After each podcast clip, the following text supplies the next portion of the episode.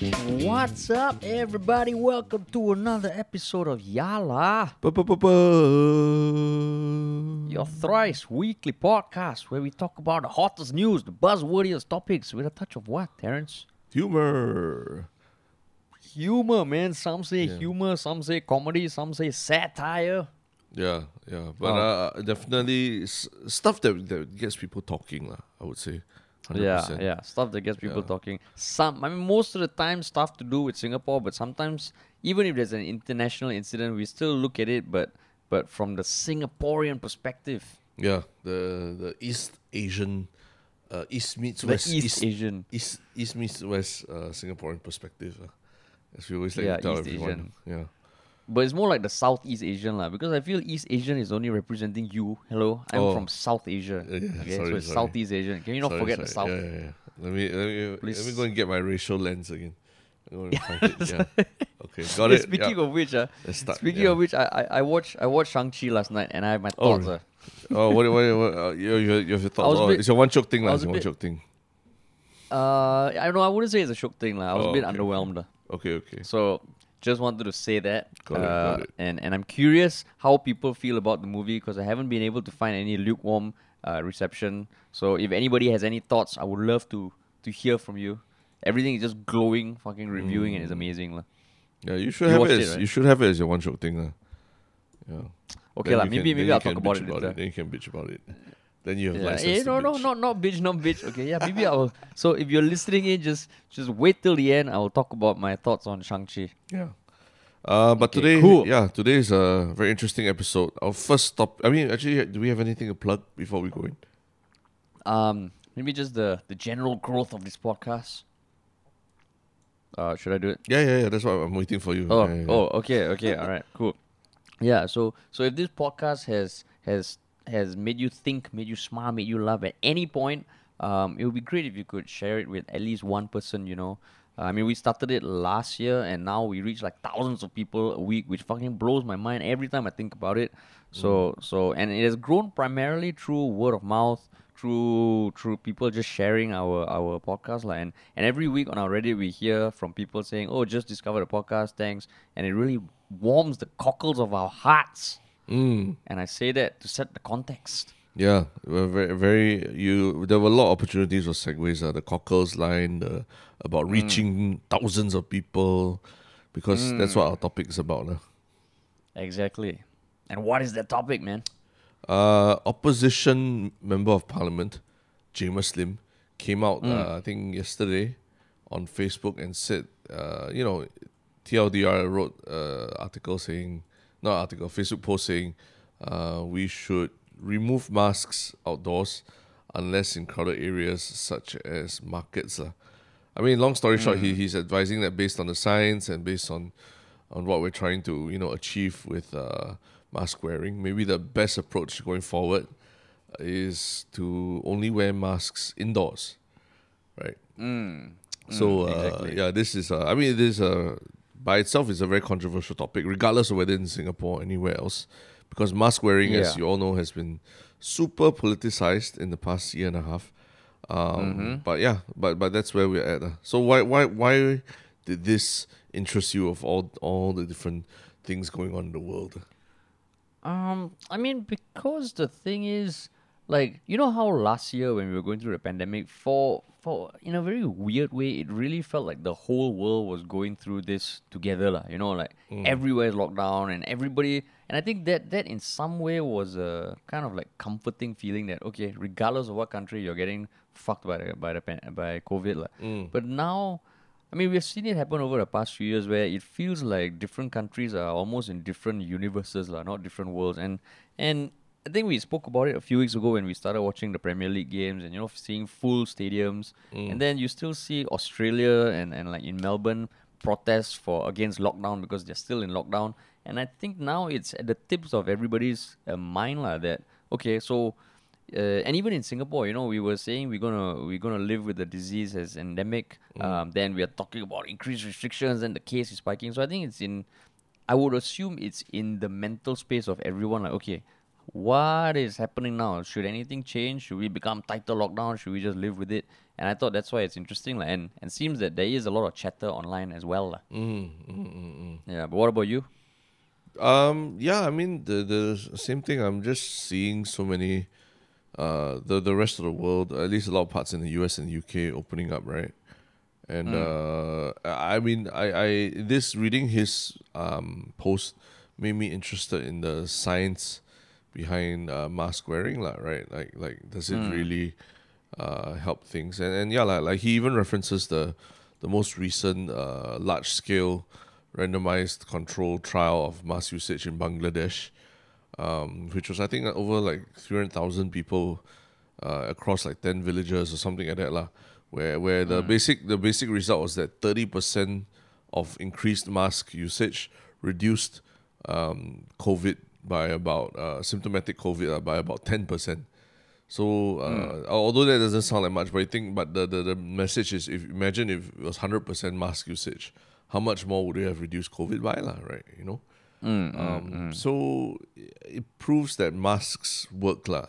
Um, but I think what Jamus is trying to do is to bring in a little bit of the the psychology behind um, being mandated to wear masks, lah, right? Because that's not something that most people are used to, and uh, you, I mean, let's let's not count places like uh, Japan, you know, where they're a bit more conscientious about when they're sick, they actually wear masks automatically and things like that, lah.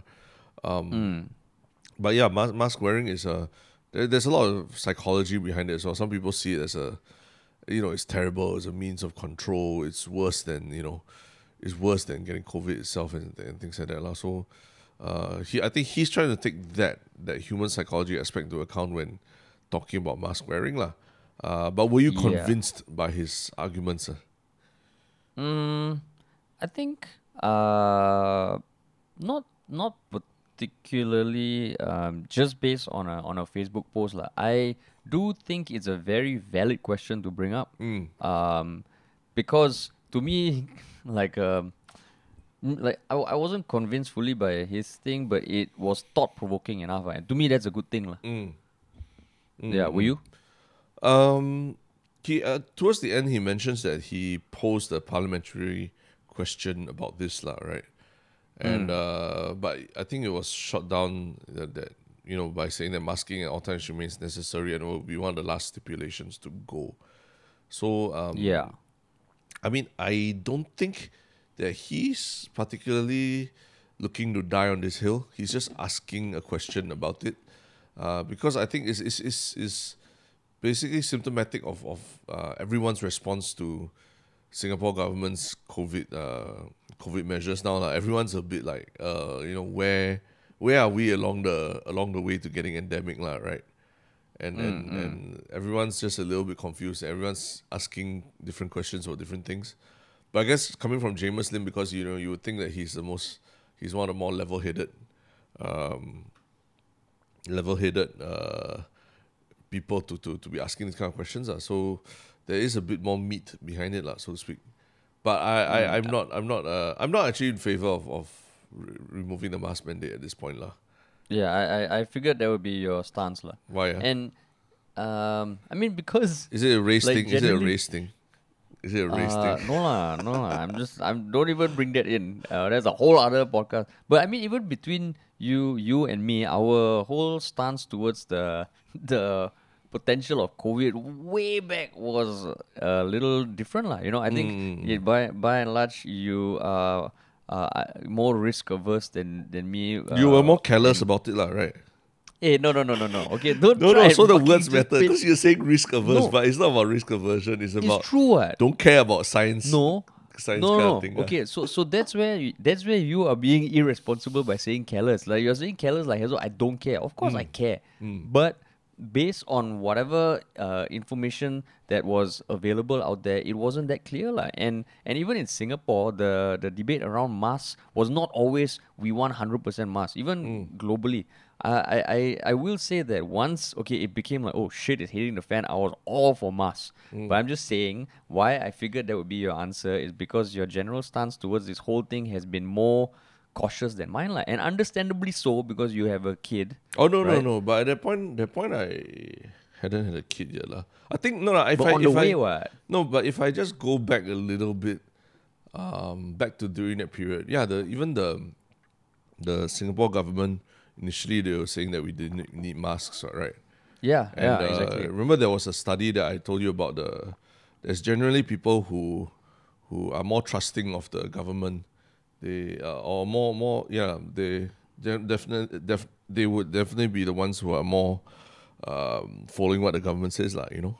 So so it's basically Mm, how it's, a, it's almost a measure of how how much you listen to establishment uh, Hey, instructions. huh? fuck you lah. Okay, No, no, no, really, you're really, again there was joining a, dot. No. I think you're.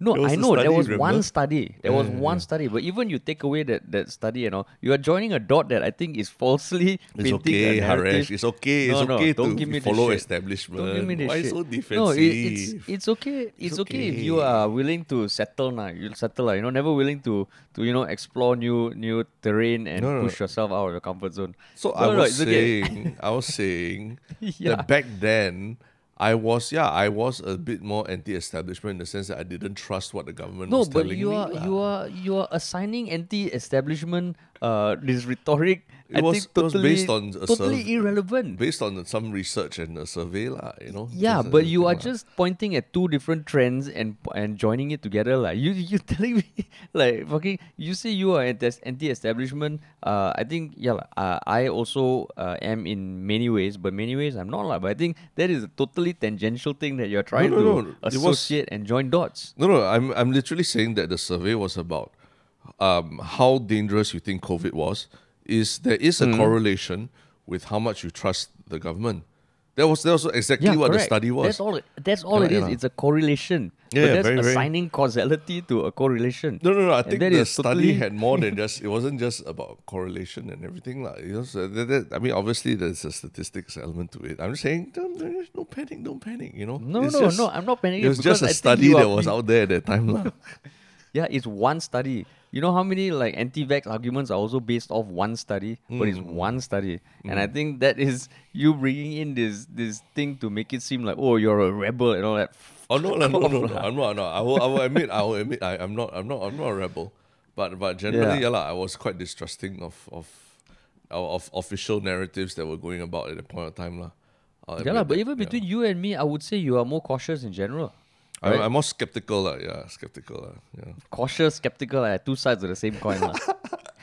why, why do you want to paint it as, as a risk thing when I'm saying it's a it's a distrust of, of uh, you know being told exactly what, what things are you know No, but that distrust thing is can apply to a whole bunch of other fucking things. Whereas the thing is, if you the result of that is you being more cautious, even if it's more cautious about what the government says, what I'm saying is still true. eh? No no I'm I'm a skeptic lah in the sense that I, I, I don't even I won't even be particularly offended if someone said that uh, I'm a bit of a you know conspiracy theorist or uh, I, I tend towards conspiracy theories because I, I feel yeah that is that is part of my makeup that's part of uh, Yeah. evolution all that. So I'm not getting defensive about all these things. I'm just saying I, I'm not I'm just saying the words uh, being used to say risk averse or or skeptical that do matter lah because they they do inform the intention by Okay, which so- by which I so that- by which I made my decisions early on lah. and my decision back Okay, then was that- I didn't really trust what the author- the the official word was lah. cause you, I remember at that point of time even the WHO was like downplaying yeah. downplaying COVID in, in China right the spread of COVID in China Yeah, as yeah, well yeah. which is Yeah. like disastrous lah. Yeah, lah. So so I get we okay. Maybe we both agree that both of us use words that were uh just more inflammatory than anything. I mean, yeah, lah. You started, lah. You started. You started. Fuck so you let's just we No, can establish okay. that. Yeah. So- okay. so so this is this is interesting in the sense Mm. because I can imagine a lot of people currently also debating masks, going down the same path Mm, Correct, and correct. digging up all this emotional Yeah. baggage from the past and in the end severing the argument. lah. So- so, yeah, Thankfully this- we have a actually, this- podcast to keep this- us as friends. No, but this argument was it was pre-planned. Lah. We decided. We decided before this to have this argument to give you all a, a view of what people are arguing. Like Yeah, that's right. That's the reality. This is like Reddit in real life. we just acted it out, and it was very Yeah, very we good. just acting. acted it out. Yeah. Yeah. On both sides, both And scene. Yeah. Okay. So now back back to the back to the topic that we were talking about and where we where we last left off. I think like right now, why I also found it interesting is because on one hand we are being fed info that oh shit we are now a thousand over a thousand cases a day, right?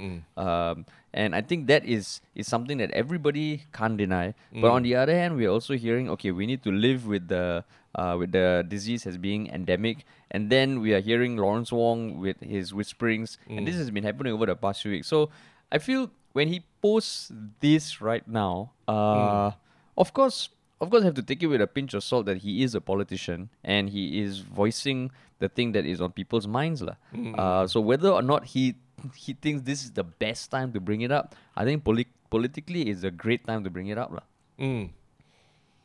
because it, because I think that that is the role of the opposition like, to ask these kind of questions where even the incumbent is like, okay, we need to deal with this, and that's good because that's what that's what needs to to happen like. And if this is on everybody's mind in some way, Jamus is doing his job as a voice of the people lah.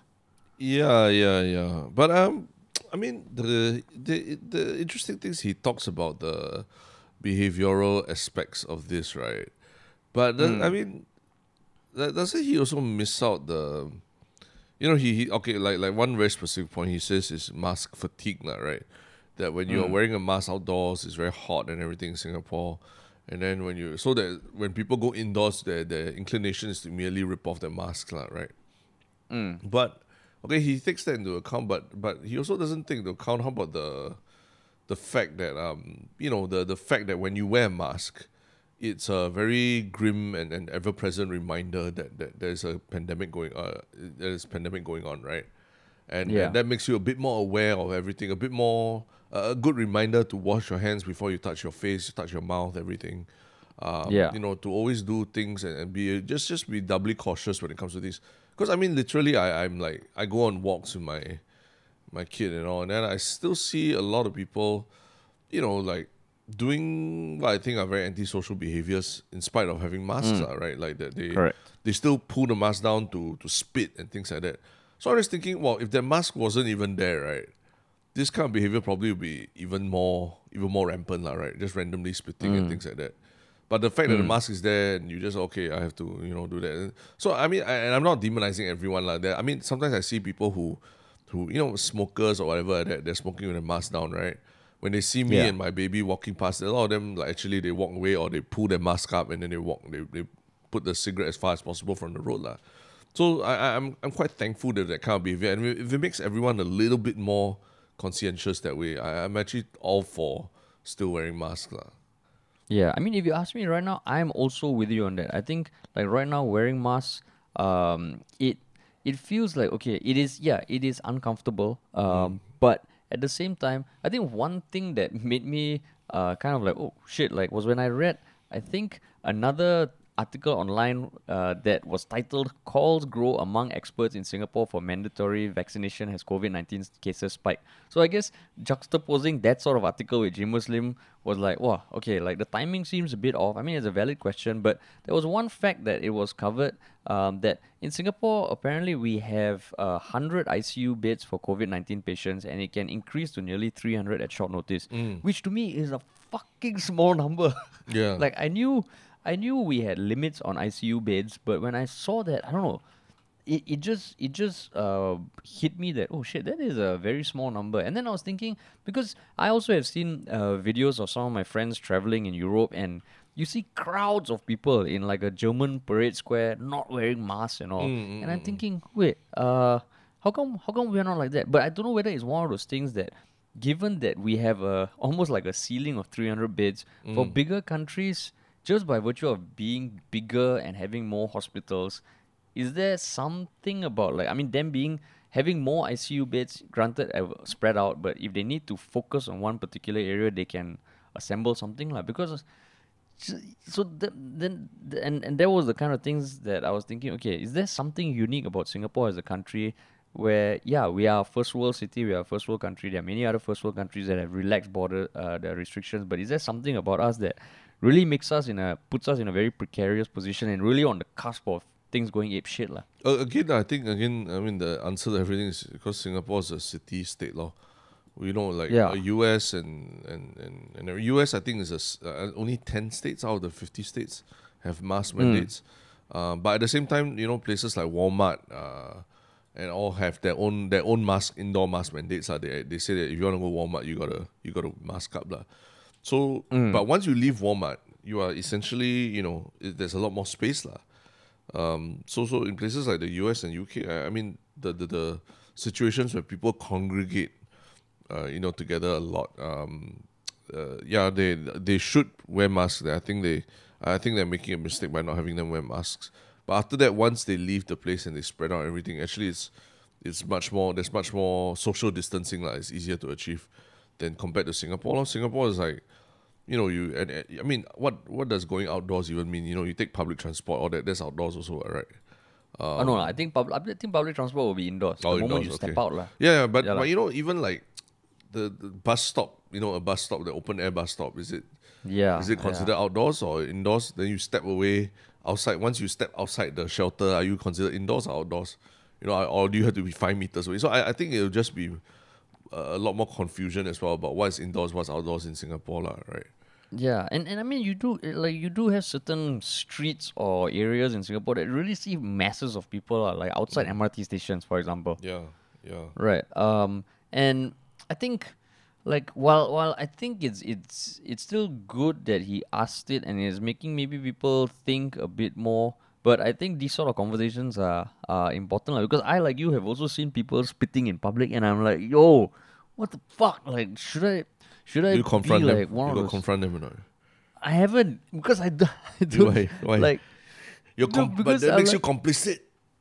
I, yeah, so that's why I'm like just like the Apple the Apple sign the, the loading thing is just hanging on my head. I'm like, what do I do? Like, don't fucking spit. Yeah. Like on the ground, no, Yeah. not even on the grass or anything. Like, um, so so it's one of the things. Not okay. So, but I've also seen some people say, you know, like everybody complains about the government treating us like children. Here's a chance to you know let us grow up and be responsible is this part of the problem like that we are never we are never kind of assumed to be able to be responsible as a society and for me it's like uh yeah when it comes to covid and all i think we can we can practice that when it comes to other things for covid i'm i am willing to like okay you know what? For now we suck it up until it's a bit more clear like, like we can still ease restrictions you know gatherings of people uh the size numbers and dining out and all that. I think that should still be along the lines of like okay uh, how how can we do it such that we treat the disease as as uh, endemic lah? But Yeah. to just go mask off i think that is a whew, Yeah. that's a tall order man. So yeah, to I, I guess to everyone who you know feels like, oh, you know, we've been living this so long already, and we already got vaccines and everything. Why do we still? I mean, the a a grim reminder of where we're at uh, is that the the death toll from in America from COVID nineteen just surpassed that of the nineteen eighteen flu pandemic already lah. So it is officially America's deadliest pandemic uh, so far already lah. In America, like you know, we're talking about like the you know the the one of the obviously the the icon of the first world and everything. You know, this is officially the worst pandemic we're in. lah. So hmm. tells you like you know we need to really examine where we are in history and, and think about think about the steps that we're taking, how we'll be how how people. I mean, in the future we'll look back at this at this period and then realize like what what the mistakes were made and things like that, lor, and then try to avoid getting to that stage as much as possible, lah. Yeah, exactly. And I mean, I wish this would be something that I mean, because the thing about this sort of Facebook post, right, as opposed to a conversation in Parliament or something, is that I think it is. I can see a lot of people rallying behind it because, yeah, like, at a high level, it is a primal feeling, lah, like what people are feeling now. But I think there's so many things to consider that a Facebook post itself, I don't. So, so that that is one thing. Like, is this the best platform to share his thoughts, Mm. like Instagram or Facebook? Mm. You know, because like, like what you said, I mean, certain things we have pointed out also. I think uh, certain things you said, I, I it didn't occur to me, and yeah, lah, those are valid points, lah. And I think we all know how discussions on Facebook and Instagram always pan out. And in this day and age, right, is it just something that is what playing to to populist sentiment, lah? Yeah, I mean, and I, I that like for example, you go to the face Facebook post. Uh, the first, I mean, one of the, the top comment that's fed to me is by a Lisa Shu. Dear MP, what about the kids who can't get vaccination and those below two years old who can't even wear a mask outside? Can you be more responsible in what you're posting and show concerns for the young and elderly, please? And then Jamus replies, I encourage you to read the post carefully, blah, blah. You know, I care significantly uh, since I live with both an elderly and a child under two. But we should formulate public policy on the basis of evidence, not emotions. I mean, when he said that last night, I'm like, I mean, yeah, lah, then you, you're living in La La Land, lah, you know. Half of your job as a po- as a politician is to is to be able to communicate these ideas such that they appeal emotionally to people. So it's not just about hard evidence, lah, right? Yeah, exactly, exactly. And he's not Uh, convincing then- anyone with, with this argument. About, about, uh, Yeah, but then of course, uh, some people also are, are act, like kind of showering praise on his response to that as well as the post itself, lah. mm, Uh, which feels like, is this, and and that's where I guess this Facebook, Instagram posts and all, yeah, I don't know, sir. Mm. Like I, I can't I can't remember when or I tried to look up when he asked the question in Parliament, but that was also a very different time, lah. mm, mm, mm, Right. So yeah, this kind of Facebook post, uh, mm-mm. I mean, yeah. yeah, I mean even on the Reddit Reddit thread for this, there's like 400 plus comments and counting, and it feels like the discussion there is okay. It's it's somewhat civil, but um, a lot of things get lost in the weeds, lah. Yeah. So yeah. hopefully, hopefully, conversations like the one we are having uh, are useful. I hope it's useful. I hope Mm. the mock argument that we acted out, you know, was. Uh, You can find all the links to the research impact. in the description later. yeah, that's why we can even put the script that we wrote last night uh, for the for the theatrical play that we put on earlier. Yeah, yeah, yeah, yeah, yeah. Yeah, but but interesting. I guess I guess yeah. In, in in view of of the the current situation, also it feels like hmm. Yeah, I mean, you know, the, the fact that we're not like everyone's really confused, like it's really confused. Like, like, like even, I mean, even just a little anecdote. Like over the weekend, uh, I had a third degree scare re- related to COVID. Someone I, I, I- I saw over the weekend uh, was in close contact with someone who who was positive from COVID, and uh, I was like, okay, okay, okay, let's test, let's test, let's test. Where are the ARTs they're supposed to be have been sent to us? Then I realized that we actually never received ours. Um, Then I, I, I sent I sent my wife to go to Watson's to get the ARTs. They're sold out. They're sold out, dude. Like, and then I look up. There is an article literally saying that ART kits are now sold out, lah. In a lot of places in Singapore. Um, uh, yeah, and then and then after that, I had to rely on uh, you know, Good Samaritan to to send me to send me his ART Wow. kits. I wonder who's that Good Samaritan. oh, well, the Good Samaritan sounds awesome. You mean he volunteered yeah, to send the- you his ART kits? Wow. It's the friendly Mr. Government trusting uh, Mr. Tilani. what a backhanded compliment. Yeah, no, no, but, but, but, but, but Haresh stepped forward at a very crucial time to to courier over um uh, his set of ART kits, which I which I owe him back lah. So, I mean, I will also do the same. Don't worry, he will have his his test kits back as well. but uh, yeah, yeah, and also like ART test kits, like you, you, I mean, so yeah, and and apparently there are people who are so they don't know what to do when uh, you know when they get COVID now, such that they have even to form what's uh, Telegram groups to sort of give, give each other support and instructions lah. Um, so I, I I just feel everything is just very like wow, you you're- you're getting information piecemeal piecemeal. So when something like this comes from Jamus, right, and Jamus is part of our parliament, right, and you feel like oh yeah, you know he's the voice of reason and things like that.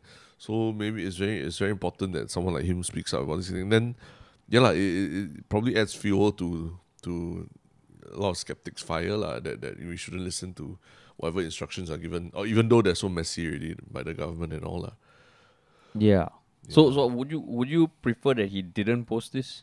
I, I think it would have it should be maybe in some kind of um uh if this is his personal view about things, that's fine. But right now over Facebook there's no way to really refute him unless you go in the comments. But who's gonna go in the comments and read comments, right?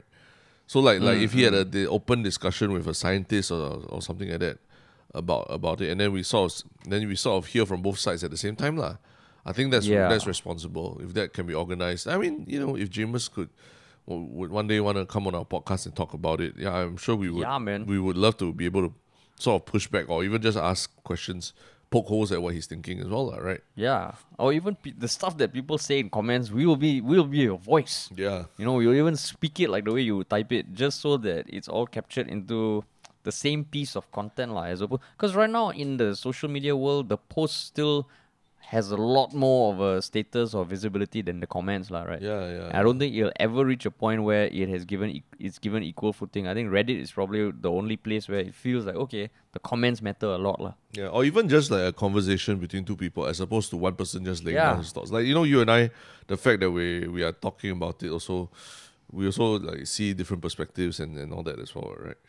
Yeah. And you know, one downside of doing this podcast is I don't feel like sharing my views on Instagram and Facebook anymore because I feel like, yeah, like I, I, I enjoy the, the back and forth conversation because, like, I think we both have a lot of thoughts on a lot of different things, but I really have have no inclination to ever want to share anything publicly, you know. Then I think like, hey, fuck, I'm a content creator. I need to share my opinions.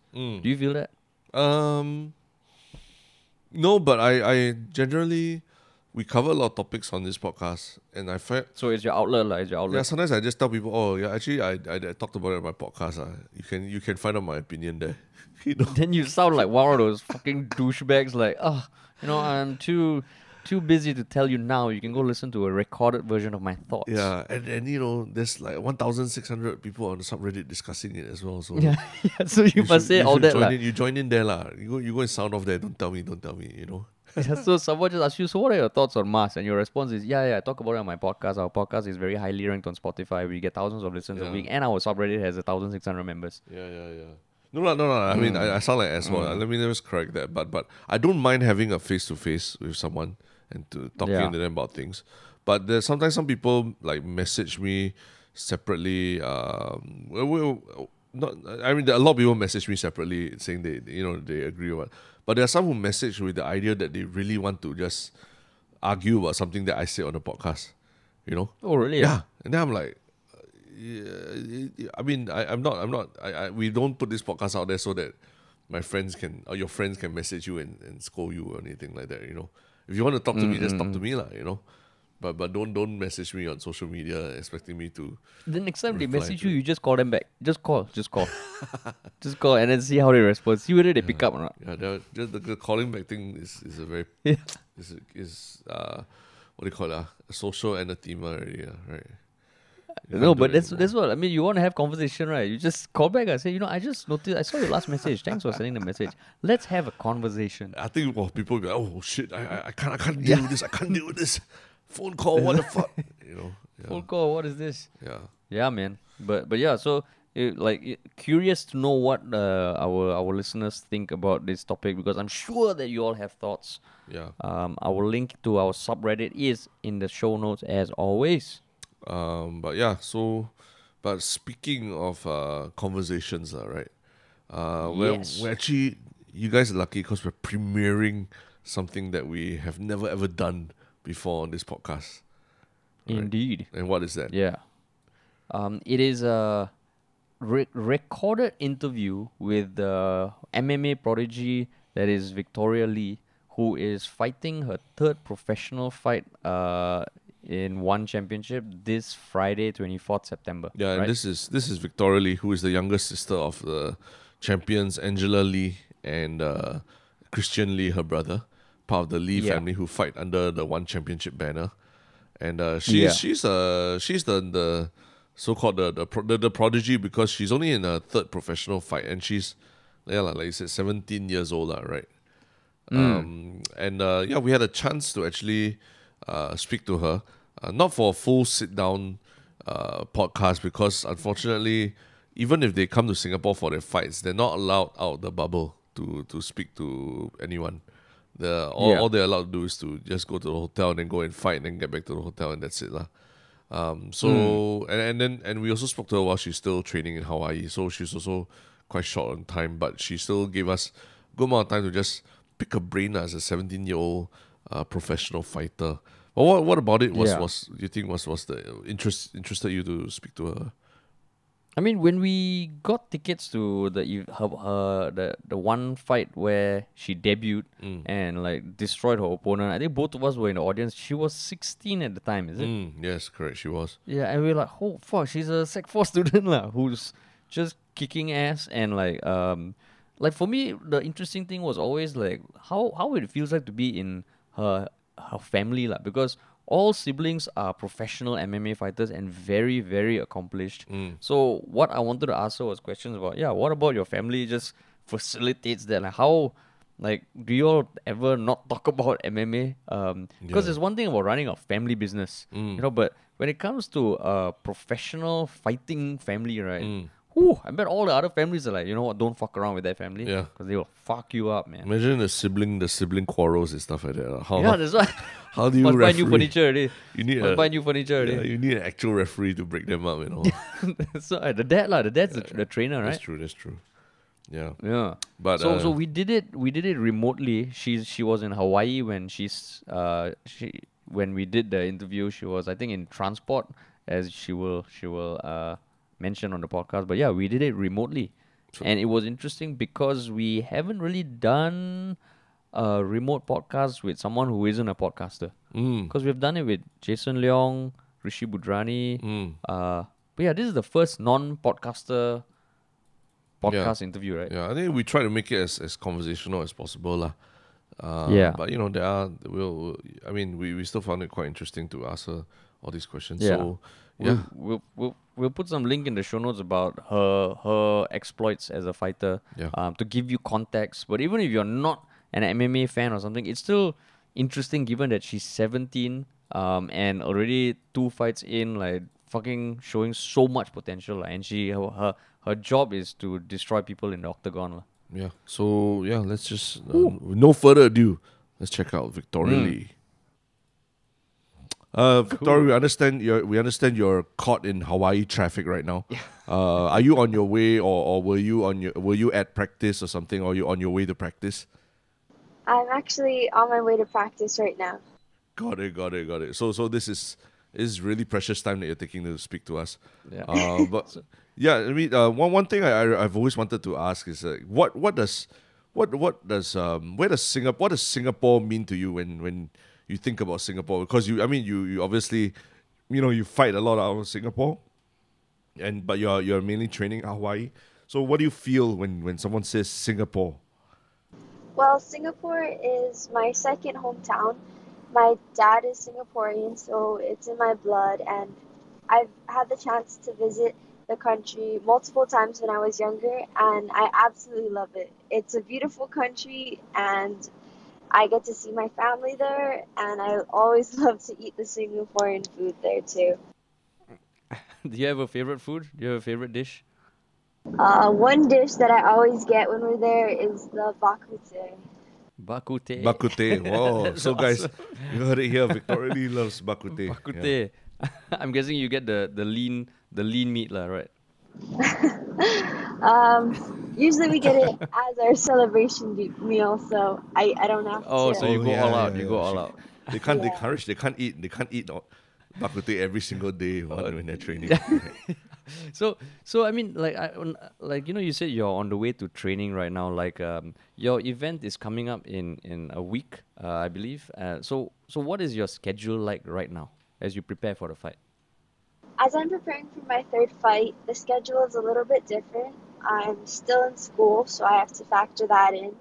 But I train two to three times a day, um, fitting this time to train in between schooling. And um, that's, I train five days a week. And wow. and um, I feel very prepared for my upcoming bout. No, yeah, yeah. We we definitely know. We we when we watched your debut, we were like, I think Haresh and I both felt a little ashamed because at your age, I don't re- I don't remember working so hard towards anything or being particularly passionate about every anything. Um, so actually, that's why we feel that a lot of young Singaporeans would be wondering what what what is it um, what does it mean to you know uh, be a professional fighter? Do you do you, do you feel like uh, do, do you feel you ever have to explain to people your age or your friends like what you're doing and then you feel like sometimes people don't understand what why why you're making these sacrifices and all and all?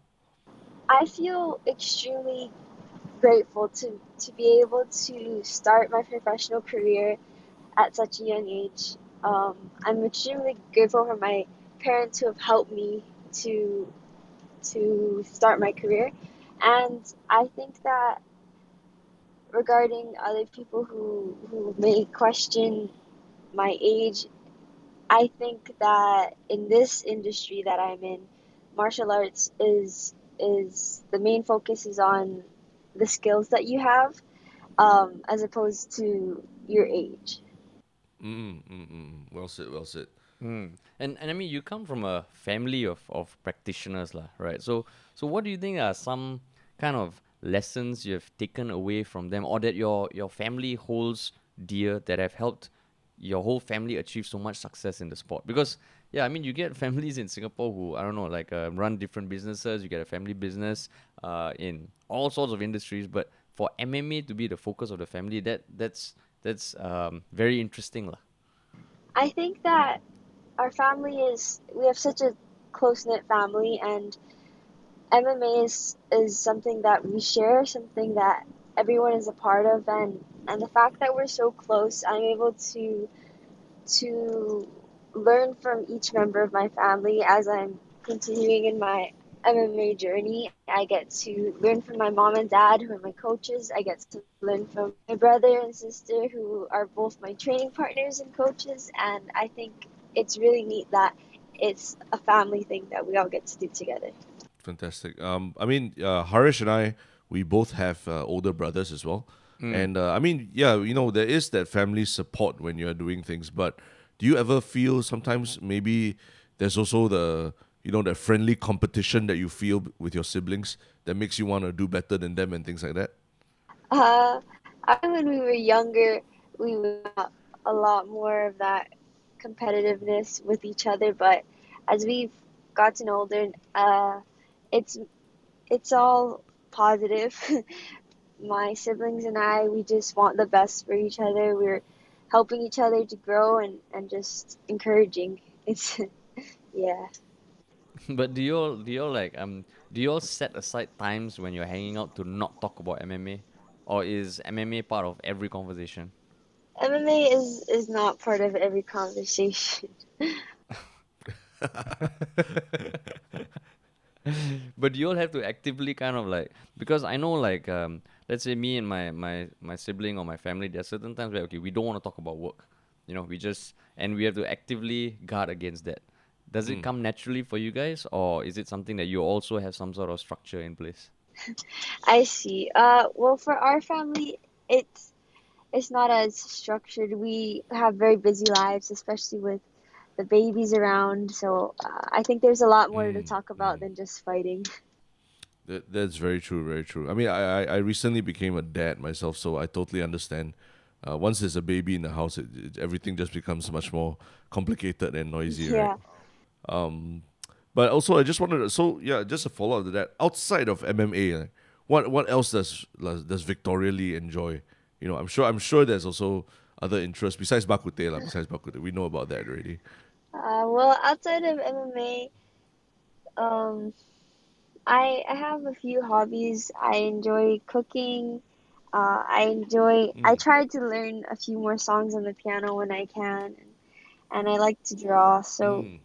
So uh, my life is has been pretty busy, and I haven't had much much time to to uh, to do those hobbies. But um, when I do manage to get some Sure, free sure. time to relax, that's what I'm doing.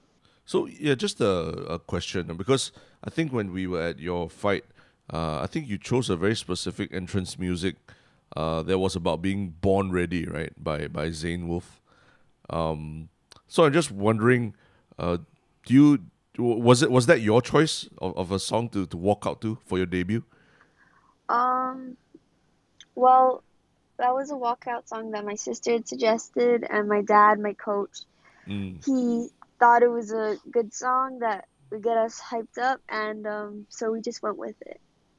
Oh, okay, okay, fantastic. Because, cause, yeah, I mean, the the song essentially is it almost says that it's in your destiny to one day become, you know, a champion in MMA everything. So, um, I mean, Victoria, you know, right now you, you you're on your third fight and and and you've got a challenge up ahead. But do you see yourself in five years? Do you have a goal like uh, set up for yourself in in MMA in five years time? Like where you want to be?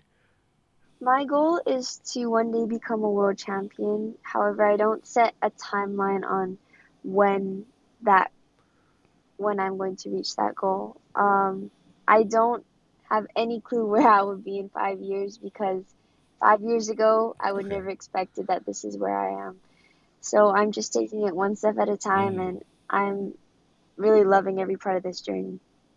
Wow. So so even if we if we rewind, uh, say three years ago, like what what what would yourself uh, three years ago say about okay what you hope to achieve by seventeen, or was it very clear that you are gonna enter fighting and and just go full on straight uh, straight away? Uh, well, three years ago, I was, I was 14, and I was uh, just starting to train with my older sister, getting more serious about Mm. MMA and and um, preparing for my world and national championships coming up. Um, I was starting Mm. to head into the direction, but I never would have imagined it would all happen this fast. Uh, Mm. that is awesome. But from a young age, you already had a had a had a passion for the sport. Yeah, uh, growing growing up, uh, martial arts was a big part of our everyday life, and and um, I really enjoyed it. I had fun training, and and I had even more fun competing. So, um, yeah. Mm-mm. Uh, just just so uh, just a question because you're competing in the atom weight uh, division right now, and uh, I mean obviously your your sister is a, a legend in the atom weight division. Um, if it ever comes down to, you know, one day maybe having to face your sister for the atom weight title, uh, world the world championship title, what would you would you uh want to take that fight? And and and and and, and you know even just as a as a just to see ultimately who could be who who is better just for this particular particular weight division. My sister is definitely better than me because she is the atom weight champion, and we would never fight each other. but she says you're the she you're the the, the faster you know faster better fight IQ version of herself younger version of herself so so that's why the I mean there's a lot of hype in and everyone's like oh you know one day there might be this there might be we might come to this do, do you think that that could um that that might figure in the cards one day My sister is my biggest fan. She's she is just so she always um gives me such high praise more than more than um I deserve sometimes. So um yeah, I I, I don't think I know that we're never gonna end up fighting each other. I- I- forgive me if I'm I'm not try, trying to stir stir any anything, but uh, yeah, just just curious. I would love to get into an MMA fight with my brother.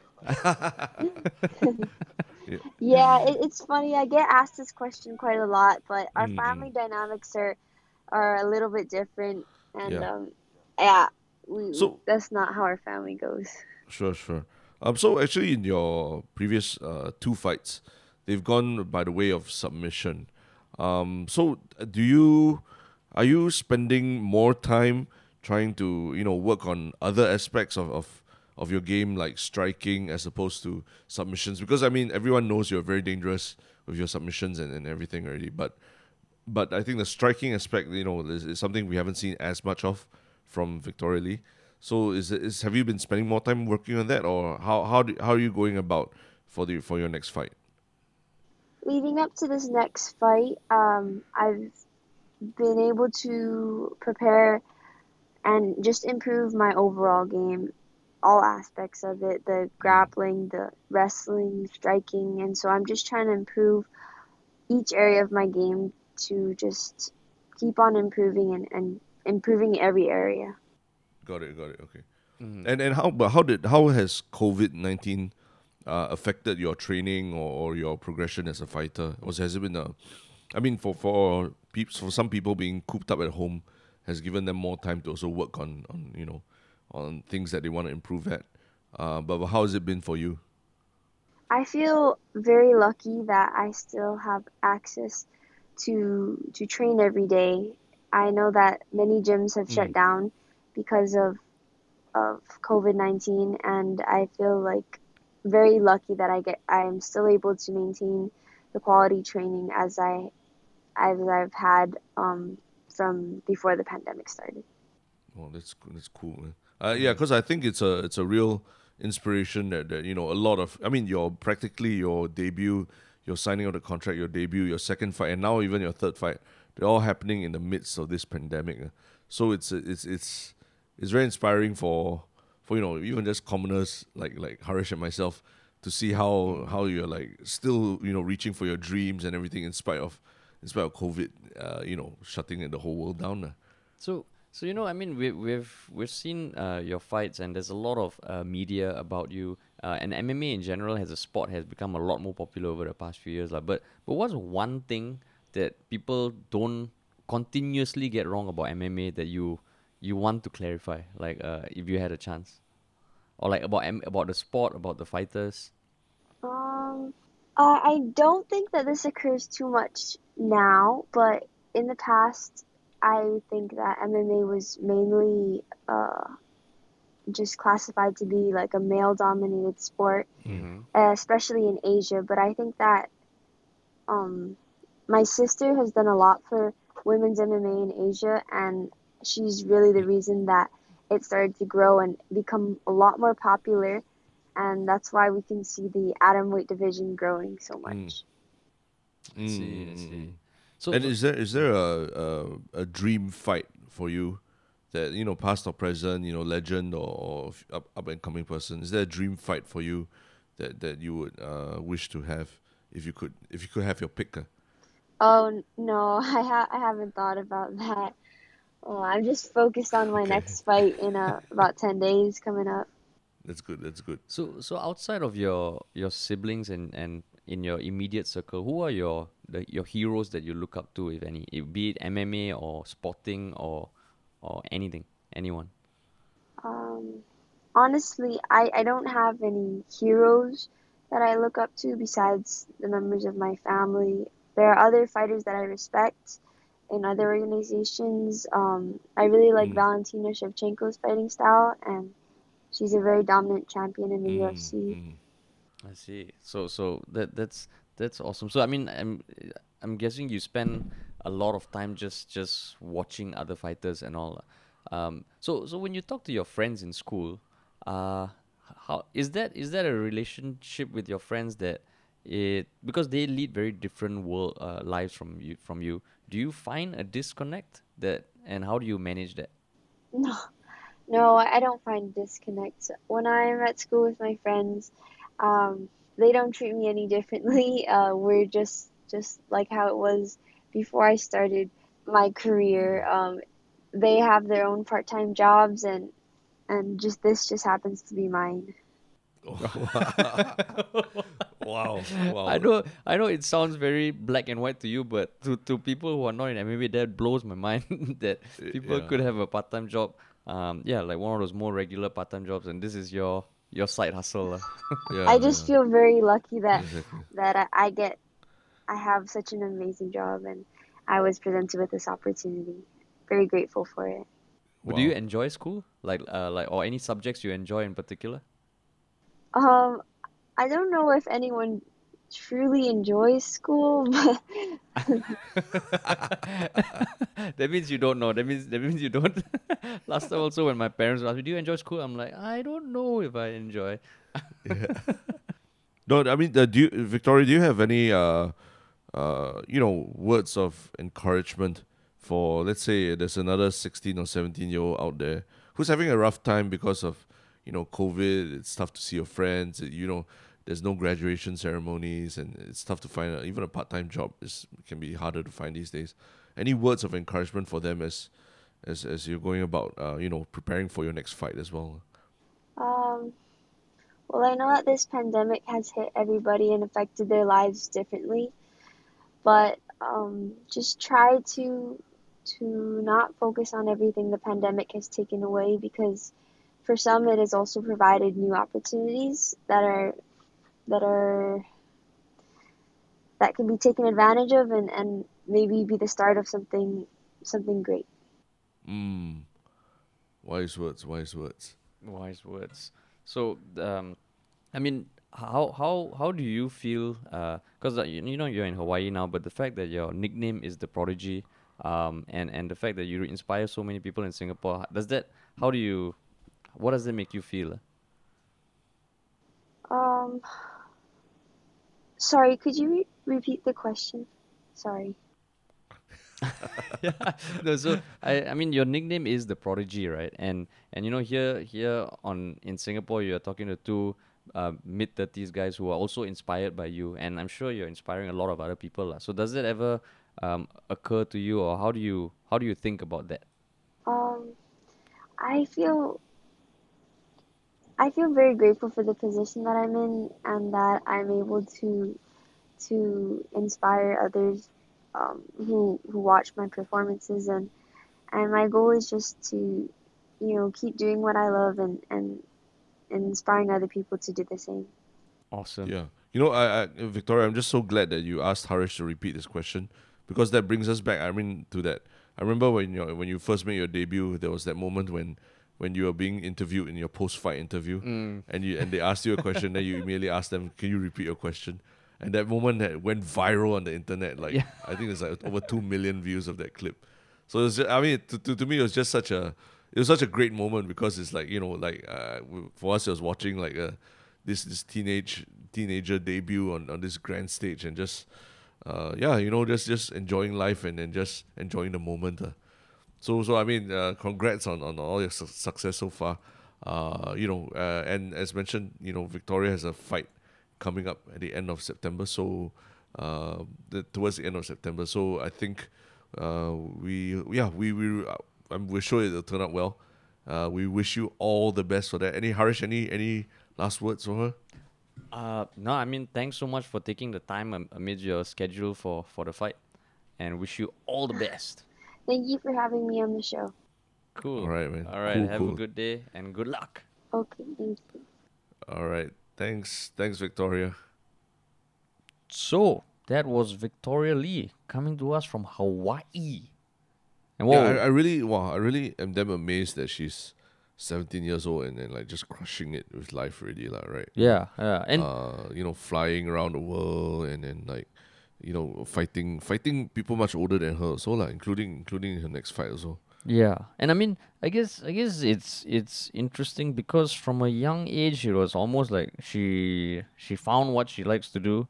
Uh, I mean, she grew up in the climate, so so I can imagine that she grew to like it also. But now, yeah, she's because you know you you always hear people say, oh, you know, once you find your your thing, your calling, and then you dive straight in. I guess for people from her family, you start off young and you basically got a, a phenomenal head start, lah.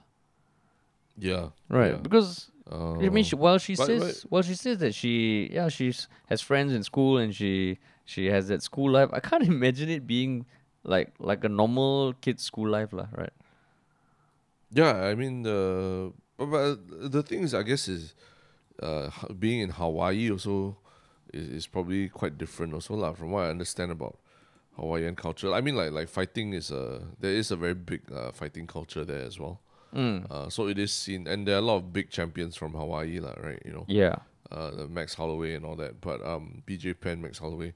But the I think yeah, lah, the big thing is how do they, how do they balance like how do they balance everything like you know going to school and all these things? Because in Singapore, I think it would be like, it just feels like there's so many obstacles in the way to pursuing this kind of career lah. Yeah. Exactly. Yeah, And yeah. Don't say Joseph Schooling all lah, but in you know like at least swimming is like a Olympic sport and everything. Uh, but MMA is still is still finding its ground. Uh. yeah. So I'll be curious because like like in 10, 15 years, uh, like uh, what what what they move on to because their whole life is probably gonna be anchored in in MMA, like. Because once you have that much expertise, there's so much you can do, right? But yes, yeah, Mm, yeah. fucking yeah. 17 years old. Interesting. Yeah. But uh, yeah. So that was uh, Victoria Lee. But um, on to our next segment, which yes. the is uh, back to the normal programming of uh, one shiok comment. comment. And what is what's your comment, man?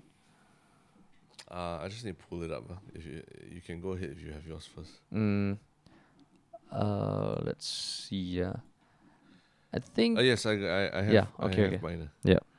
Uh, I mean, I, I think shout out to kosher jellyfish, who posted a screenshot of a Google ad that she saw, that had um, I believe it's, I believe it's Kish Kishan right and um KG. Yeah. and Yumi and, and KG lah from Yumi and Hara. yeah. uh Yume Hara. Uh yeah, the the two of them, their faces being on the on this Google ad about I forgot my password. I think there's also a video behind it and all that, right? Mm, mm. But funny that someone posted it. They came across this ad. I actually thought it was Terrence and Haresh. Yeah. so I'm like, wow, just because it's a, a Indian guy and a guy of East Asian descent, immediately they, they think it's us already. Yeah, exactly. And I mean that that guy Kishan. I mean they're both friends of ours. Uh, and Kishan is Yeah, someone I've been routinely mistaken for. Um, and I mean vice Mm. versa, like him too. But uh, he they're both from the channel Wah!Banana. So it was Mm. just interesting because normally I kena the mis- mistaken identity. Now you also kena. Yeah, a random. That's why I say a random East Asian, uh, of of anyone of East Asian descent also can pass off as me already. Also, Yeah, I, I guess the the uh, expressions also kind of fit the expressions that we sometimes have lah. Yeah, the big eyes and the yeah the big mouth and all that. lah. Big eyes and the big mouth. Um, Yeah, I mean, for me, the there, there's no one particular comment, but our latest podcast about the SAF general appointed as CEO of preschool sector agency. Um, yeah, there, there are people commenting, uh, and just just some. It, it's not it's not clear. There's there's no clear like okay you know this this is bad that the SAF general was parachuted into this, and some people are just offering some thoughtful thoughts about how they see SAF officers, like be it we, we, like CEOs of MNCs or, or the process of of as uh, people becoming SAF generals in the first place, lah. So it's just a it's just a healthy discussion, lah.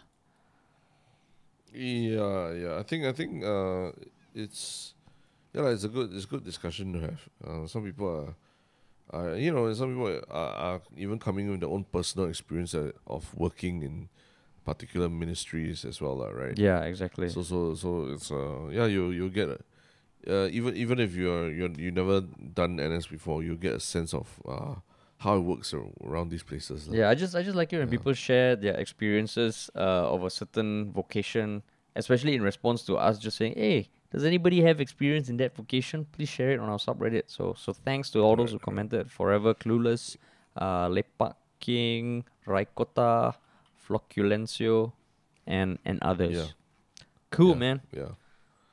Cool. All right, now time And for our one shiok thing. Yes.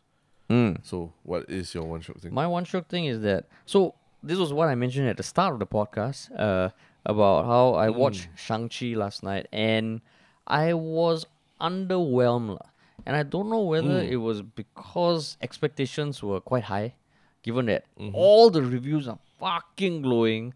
Um, and I know people, including yourself, I think told me, okay, this is this is not like Crazy Rich Asians. It's a lot. It's a lot uh better. So I, I think yeah, hmm. I I remember feeling a little bored in the middle also. And hmm. and the thing is when I tried to look for reviews of Shang-Chi, I really had to struggle to find anything that gave it a lukewarm thing. I think there was one on the website, the slant, and the rest of it was on Reddit. Mm. lah. Every other review is fucking glowing. lah. And then I was thinking, mm. am I just a, a, a, snob or a douche? Or maybe I'm just got, got Marvel fatigue. lah. No, you're just a contrarian, lah. Like, Fuck you, lah. Okay, like- no, no, all like this. I can I can explain why I, I found it underwhelming, lah.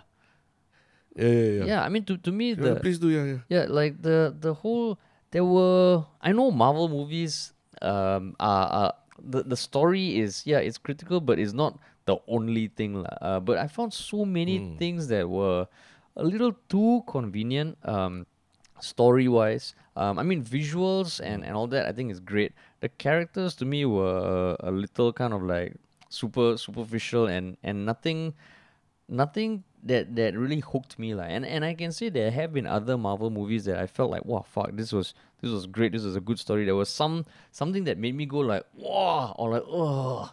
Whereas this one, I was just like, okay, like it's a it's a cool uh, sizzle reel that was two hours lah. So and and I think that the story itself, it felt a little too okay. Chinese privilege. No, no, no, not not even Chinese privilege. privilege. Like like Tony Leung was fucking great lah. Um, the, as a villain, but I I think it just felt that it was, it, you like that there. I think every Marvel movie follows a formula, but for me, this one the formula stuck out like crazy, and by the end, I was like, uh, okay, is this like certain moments that I felt they could have tweaked the heartstrings to make it a little more like heartfelt. Then they just try and insert a joke or something, and and movies like Guardians of the Galaxy and and a few other Marvel movies when it when it wants to explore an emotion, it really goes there like, and then it brings you back. This one I felt it was very safe lah. It was very safe. I will g- Yeah. g- uh, say that you know just seeing the full cast of like um, people you rarely see on TV, uh, that's that's great lah. And and the visuals are fucking great. And a lot Mm, of a lot of instances of Chinese culture that I saw there, I was all like, hey, that, that's that's that's cool. lah." Mm. But I was underwhelmed. I see, I see. You liked it, right? Okay. I haven't watched it actually. Oh, you haven't watched it? I oh, I thought you watched Yeah, it. Okay, I fuck. Please, please watch it because I'm also thinking like, am I just uh, what like, wh- i- is it just me? Because my girlfriend really enjoyed it. Oh, okay, okay. So Yeah. like Crazy Rich Asians are same lah, right? Oh no, no, that one she didn't enjoy it. She enjoyed it, then you. She didn't. Fuck you. She did. enjoy Fuck you. She didn't enjoy it. You kicked her when she said she enjoyed it. she didn't enjoy it. Okay, she didn't enjoy it. Oh yeah, yeah. Are you trying to convince me or convince yourself? Fuck you. Maybe one day. I think Uh. someone mentioned already before. Would we ever bring our partners onto the podcast? I floated it uh, to her, and she was like, "Hell no."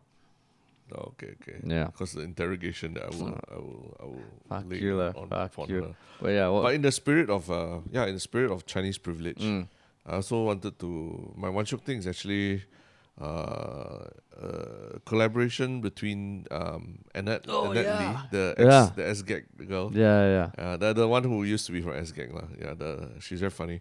And uh, Benjamin King. Yeah. Who have started a new series called The Ann and Ben Show. And episode three of that series specifically, they call it the Zhege Naka, is the Cai Fan song. Uh, and it's basically a yeah, like, parody of like um you know how uh for for those who who you know haven't seen it or or, or you know. Not won't see it because it's, it's a Chinese song, like essentially. Mm. It's a parody of how like uh, when you go and order food from the mixed rice economic rice store. Uh, most of the time, most Singaporeans don't actually know what each dish is called, so they just say uh, this or that in Chinese, lah, 这个那个 lah. Uh, and then there's whatever you order is just generally called uh, mixed rice, lah, right? Yeah. 菜uh, 菜饭 and all. So yeah, the song is about how nervous they get when when they actually have to make an order and then they everything they just have to point here and circle naka circle naka and hope that they you know the hope that the auntie or the uncle doesn't judge them for not knowing what they're they're talking about lah. Yeah. Um. So yeah, that was the that's the general gist of the song. I mean, it's a it's a nice song, but a, on a larger scale, it's also a parody of how, um, you know, like like when I love it when they juxtapose very very cheesy, not not say cheesy, uh, parody very um very light, uh, inconsequential topics with very heavy melodramatic music, lah, which Yeah. is, you know, uh, is a hallmark of like a lot of uh, uh the the, the more old school Chinese pop kind of music, lah. yeah. So uh, and I think the, even the lyrics themselves is is generally like the the chi- the level of Chinese uh, in the those lyrics isn't very good either. So it reflects it reflects on what uh, uh, Singaporeans' uh, understanding of Chinese also is lah. Yeah. And uh, but that is all you know. Now let me if I put my racial lens right, the first question I was going to ask is why is it, why is this, um, why doesn't this include a bit more diversity lah? This this whole thing lah, you know. Wow, you put Uh, all why is it racial ads about- already. Yeah. Why is it only about Chinese food lah? Mm. I'm kidding. I'm kidding. I'm just being. I'm just being. Uh, I'm just virtue signaling here, lah. Mm, It, it's it's a very good thing, lah. But but I mean, you you you watched it and you appreciated it also, lah, I right? fucking loved it, man.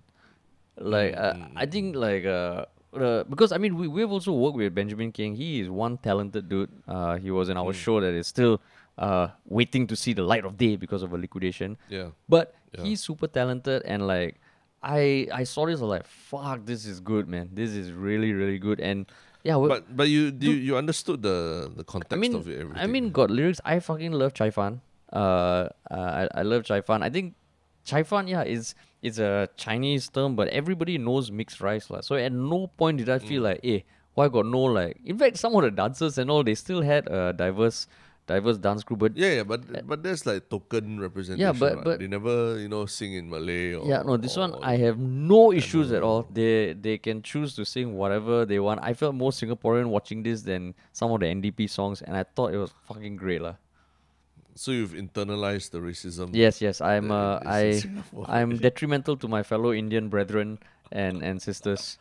Yeah, Yeah, yeah. I mean, yeah lah. I mean, I don't not that not that I'm trying to uh be a dick about it. after but, this you you'll know, be like, oh, I stood up for my minority brothers. You know, check. I I've done my uh, privilege uh, counter. yeah, Uh, exactly. for today A lah. Virtue signal already. yeah, your quota. but your but you see, but because Annette and Annette, or if I, if I, Hey, I hey, know if I pronounce your names, ah. wrongly, Pronounce your names or properly, this, ah. This language Nazis are gonna come to me.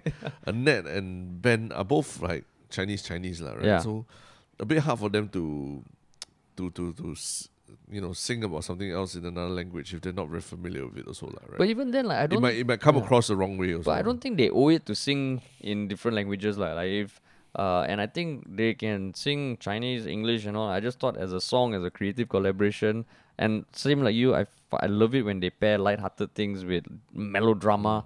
And I thought I watched this, I was like, God damn, this is good. So if I put on my my that you know woke lens, Mm. I would be asking, hey, how come they never? Then they should have had added a side about Indian rojak also, because Indian rojak I face the same issues. Like I also point, I also point here, point there. I don't know what is everything also. what. Yeah, then Right. you can go post on Facebook and uh get, gather your echo chamber there lah.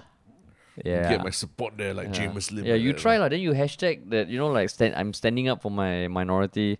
I'm an ally. Yeah. I'm a minority ally. Yeah, yeah. Yeah. Wake up, wake up, Singapore. Wake up, Haven't you Singapore. all seen this? Yeah. No, I mean, I mean, yeah. but yeah, it's, it's, great it's very popular lah. Yeah. This- But- but you also like it lah, it's right? Funny lah. I mean, I love it lah. I mean, it's like everything that a Chinese person could ask for. That's right? why, like, this why Chinese people around Singapore, they woke up to this and they're like, This "Fuck, this is my a good Chinese day. privilege to the max. This, this is know? a great day. This is a great Yeah, day. Yeah. Yeah, everything about being Chinese and not being able to speak it well. See, I, I now I don't like, know. wow. I don't know whether you're being serious or not. Can you just answer yes or no? You like it? Can you? Can No, you, I like Mr. it, Chia? like Mr. Chia, like can it. you just answer the question, Mr. Chia? I like it, but I know that someone will say I'm. It's because I got Chinese privilege. That's Hey, like don't you know. don't self censor until like Right, that, lah, like bro. Well, that's the world we're in. you hey, hey, don't it. ah, don't be so don't be so pessimistic. You you got a you got a kid now. You need to be a bastion of positivity, man. Yeah, yeah, yeah. That's why I, I know. I, I like it. I like it. I think it's very creative. Yeah, and, and I think, uh, um, and I think yeah, more more Singaporean, uh, people, uh, Singapore artists, singers, and all should try to sing in uh, in Mandarin. Not not not because. I mean, okay, just now now you're shooting of yourself in the foot. No, but not not not being not being a Chinese nationalist or anything, but it just opens up different markets for them Yeah. also. I mean, you know? admittedly, we also did a Chinese web series earlier this year. Uh, Yeah, just yeah, by by by circumstances also lah. The opportunity came Yeah, up and we are like, yeah, yeah. why not? Well, just give it a go and then see if, if there's a market that appeals appeals to it. Because I would love to see the two of them like make it big in, in you know in, in other markets. Yeah, and they are talented, man. So shout out to the yeah. both of them. cool. Cool, man. All right. All right. Cool, cool, cool. All right. Thanks for listening, everybody. Bye bye.